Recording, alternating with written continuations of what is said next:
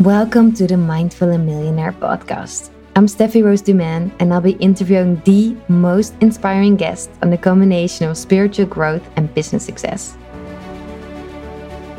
Maggie Doyne is the founder of the Blink Now Foundation.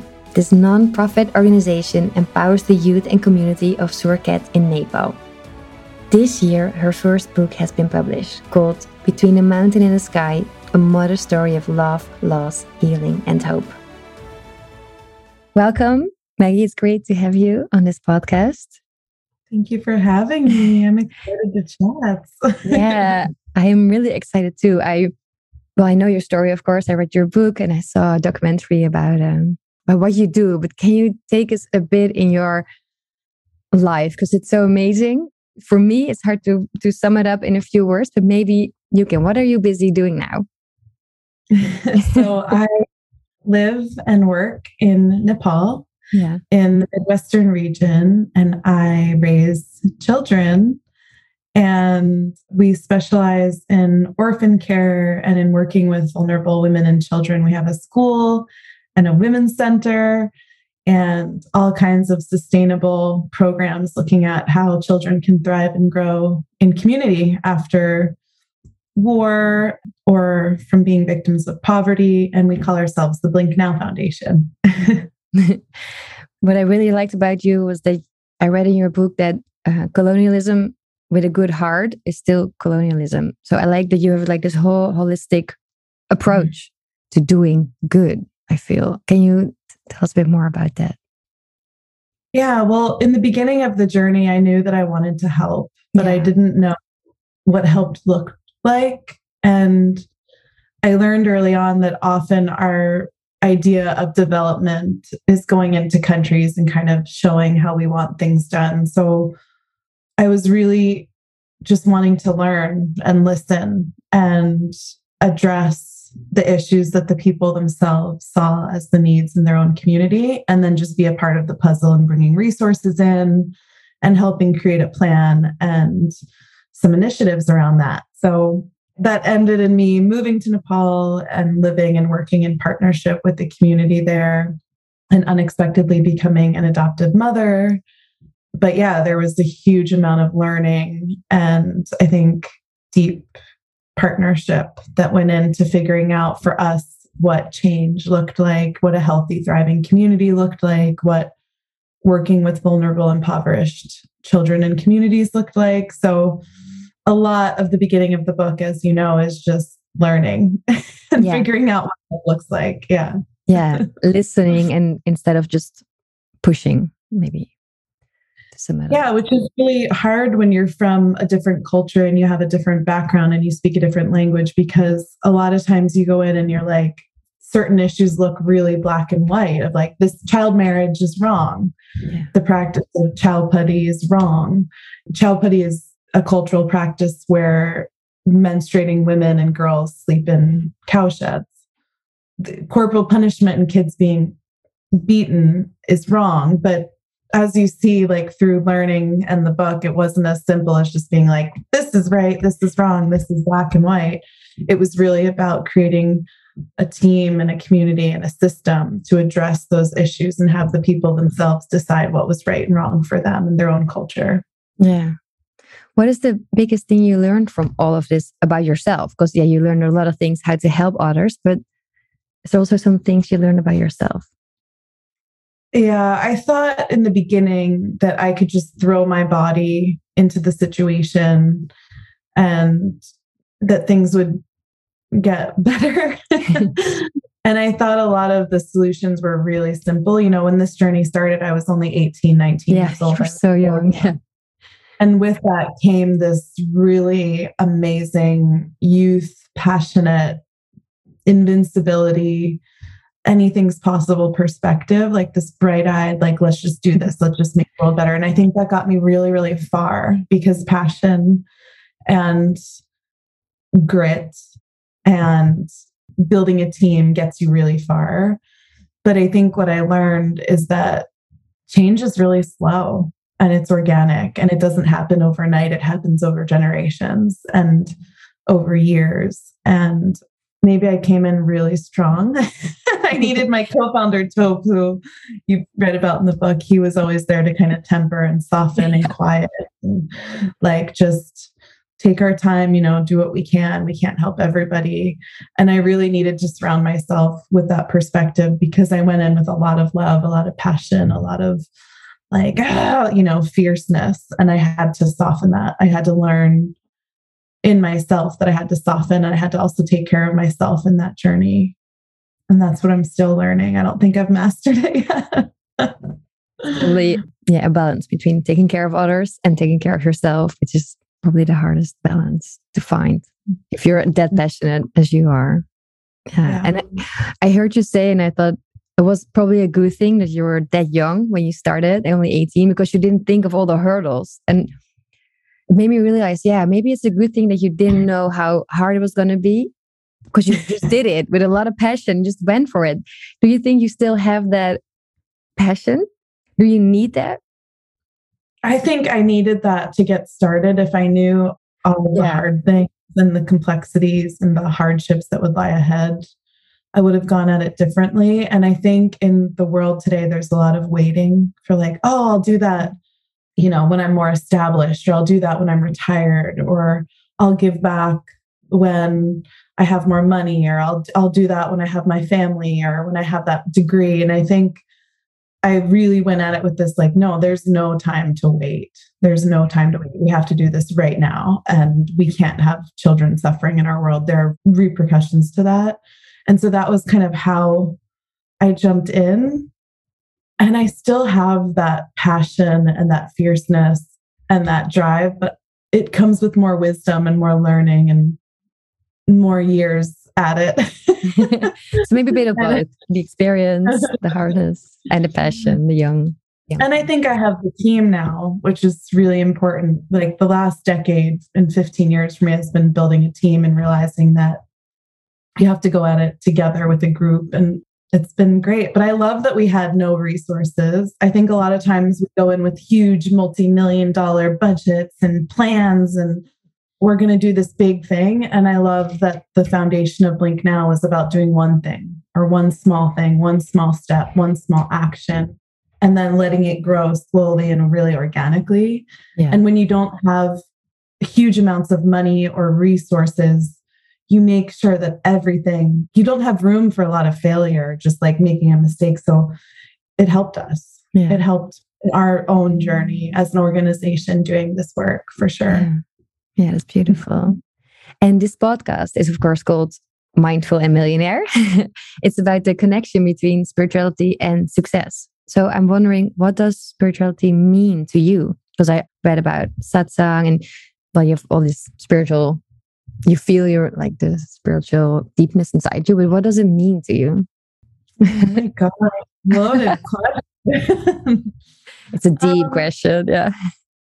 Spirituality for me has been being quiet and present enough to listen to my own inner voice and my heart, and a connectedness with the human family and compassion and knowing that we're all the same. We all want the same things in life.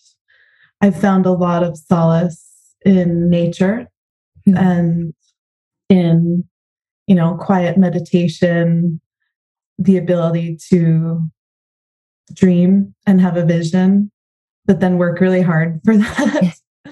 Yeah. And working and envisioning a world that we want to live in.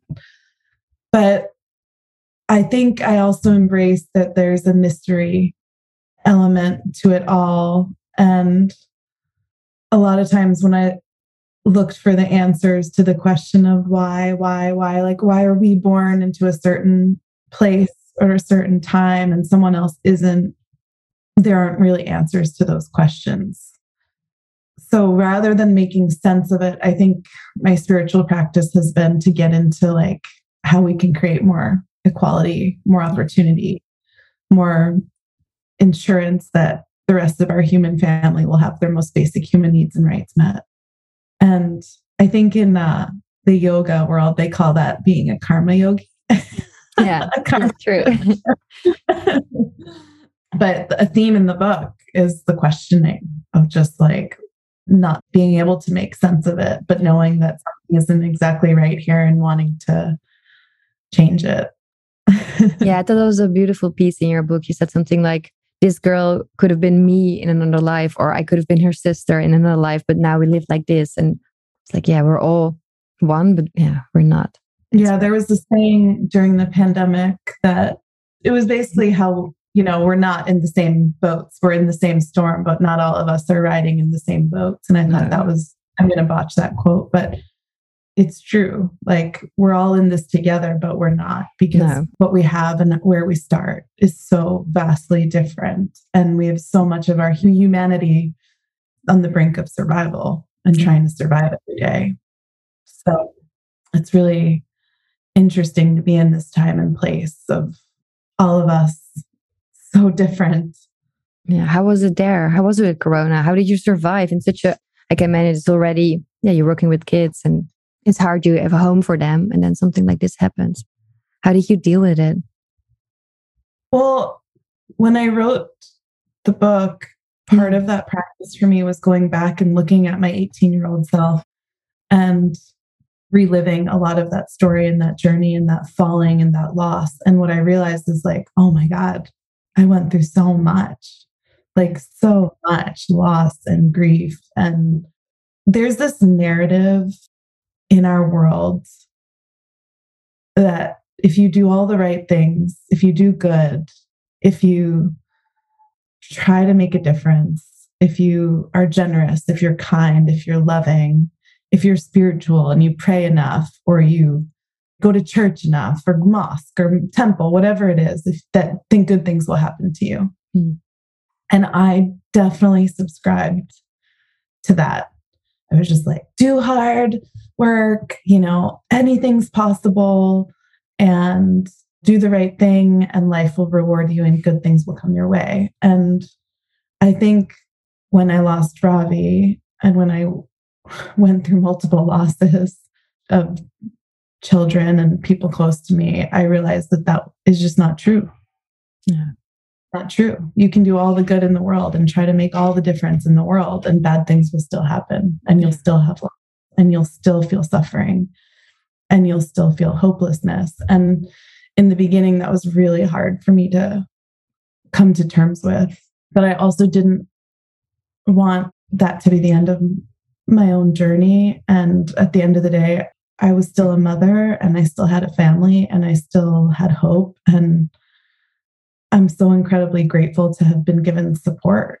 Like, I needed every kind of counseling in the world, every kind of intervention in the world to get myself back. And I still found love again, and I still found joy again, and I still found that purpose, and I'm still at it. And I think it's just about perseverance and sticking to it and not understanding the why of it all. And when our time is up, our time is up. And I think it's definitely been the kids, though, who have made me feel more hope than anything in the world, more joy, more like belief in what is possible.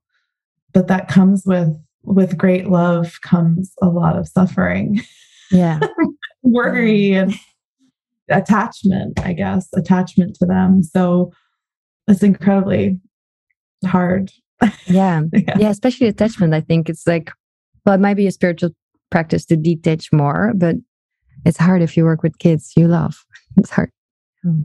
How to love without attachment. I don't, yeah. I haven't figured that out yet. No, no, that's a hard one. Yeah. You were already told um, something about your purpose. You were really young, I think, when you found your purpose. Can you tell us a bit about that? How did you know, like, this is it, this is where I'm here, this is what I'm going to do? Because a lot of people have trouble finding purpose. Maybe you can give a bit of insight about that. Yeah, I think I was so lucky to be able to find that really young. Mm-hmm. Um, in leadership coaching, they tell you, like, there's a full body yes and a full body, like, this is what I have to do. I didn't even see another path. And so I would just say my advice would be look for those moments of like, that just turn you upside down. And it was the whole body, like, I have to do this. I have to try to solve this problem. I want to stay. I want to figure this out. I want to get answers to these questions. And through that questioning and through that process, it's led me to this life that I have found purpose and I have found meaning, and not all the answers to the questions, but a start to it all and a really beautiful life. So I think look for those moments that really stop you in your tracks and be willing to listen and follow your heart, and yeah, do what excites you, do what makes you feel like you're going to come alive. And And when you see something that you want to change, take a step towards changing it. You know, just take one little baby step and ask that question or dig in. And I think that has always led me to a good path. Yeah. Maybe not think about all the problems and hurdles. Just, yeah, right? Just make a step one and thing, you'll see.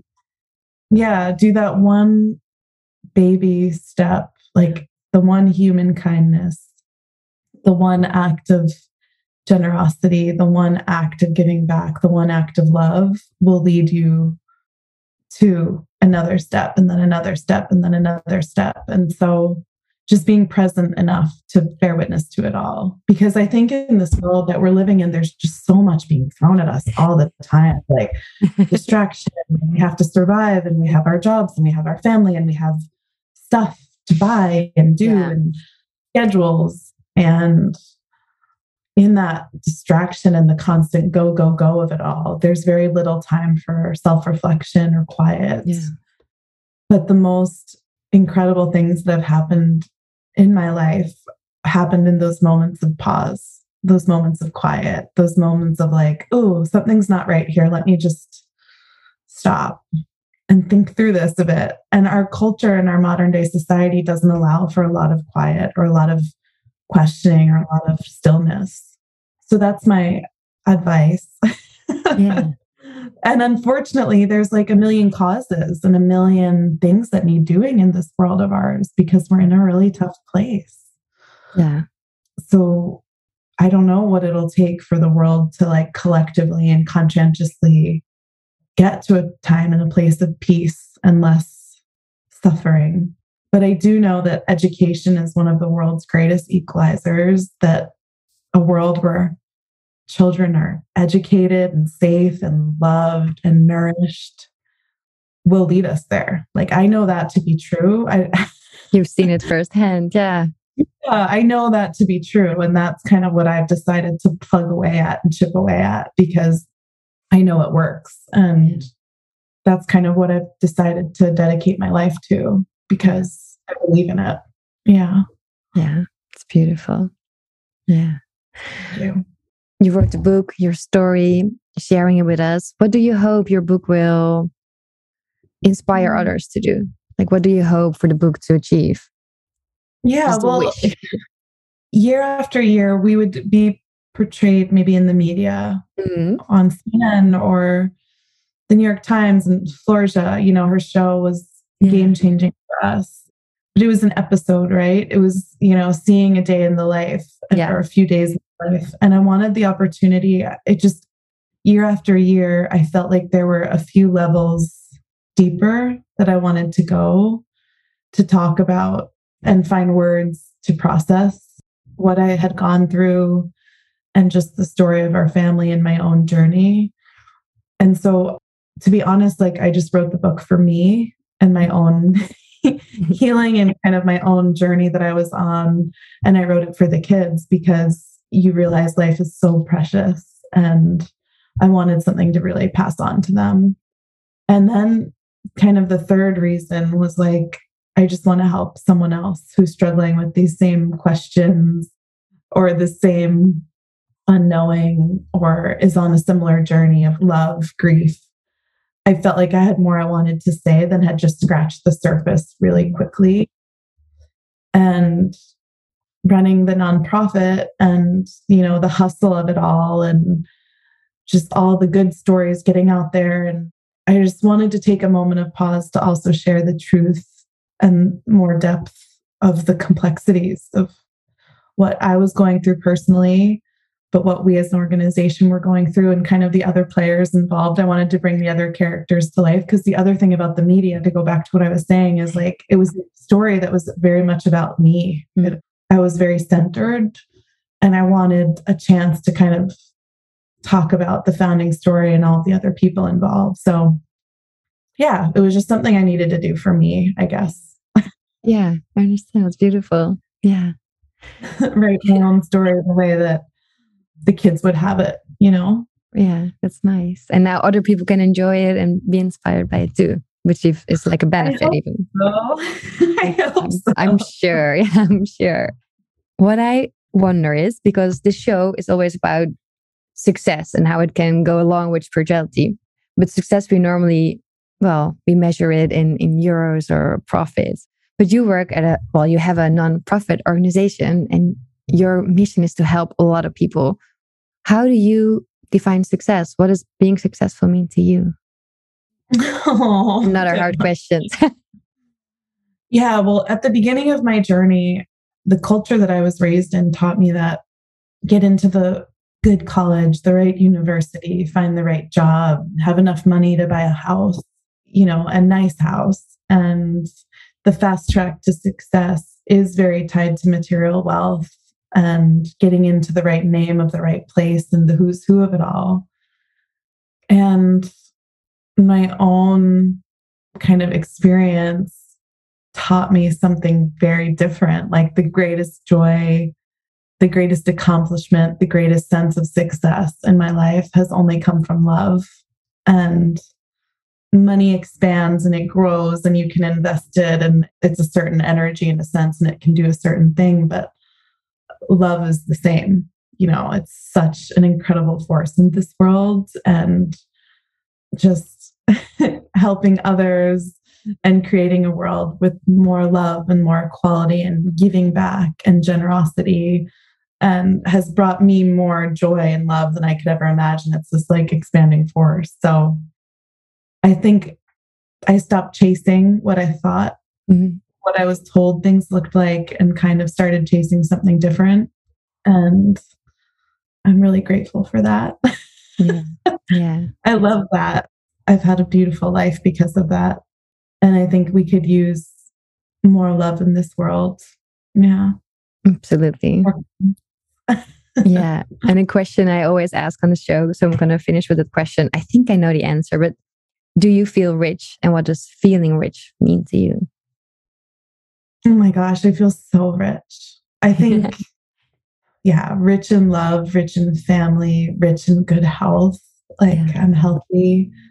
I think richness for me lies in having enough food to eat, having a roof over my head and a warm blanket at night and a safe family without rockets pouring down on us and the threat of war or violence.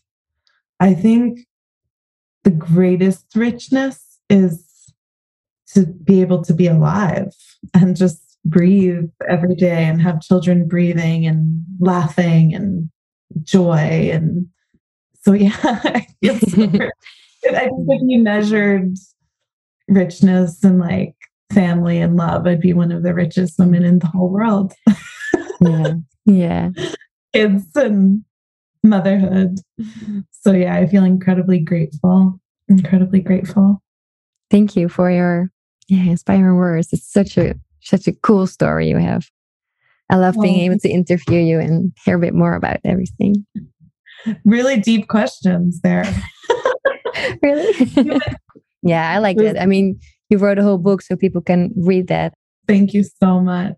Thanks Thank for you. The shout out for the book too. Yeah, yeah. I will share it everywhere. Thank you. Thank you.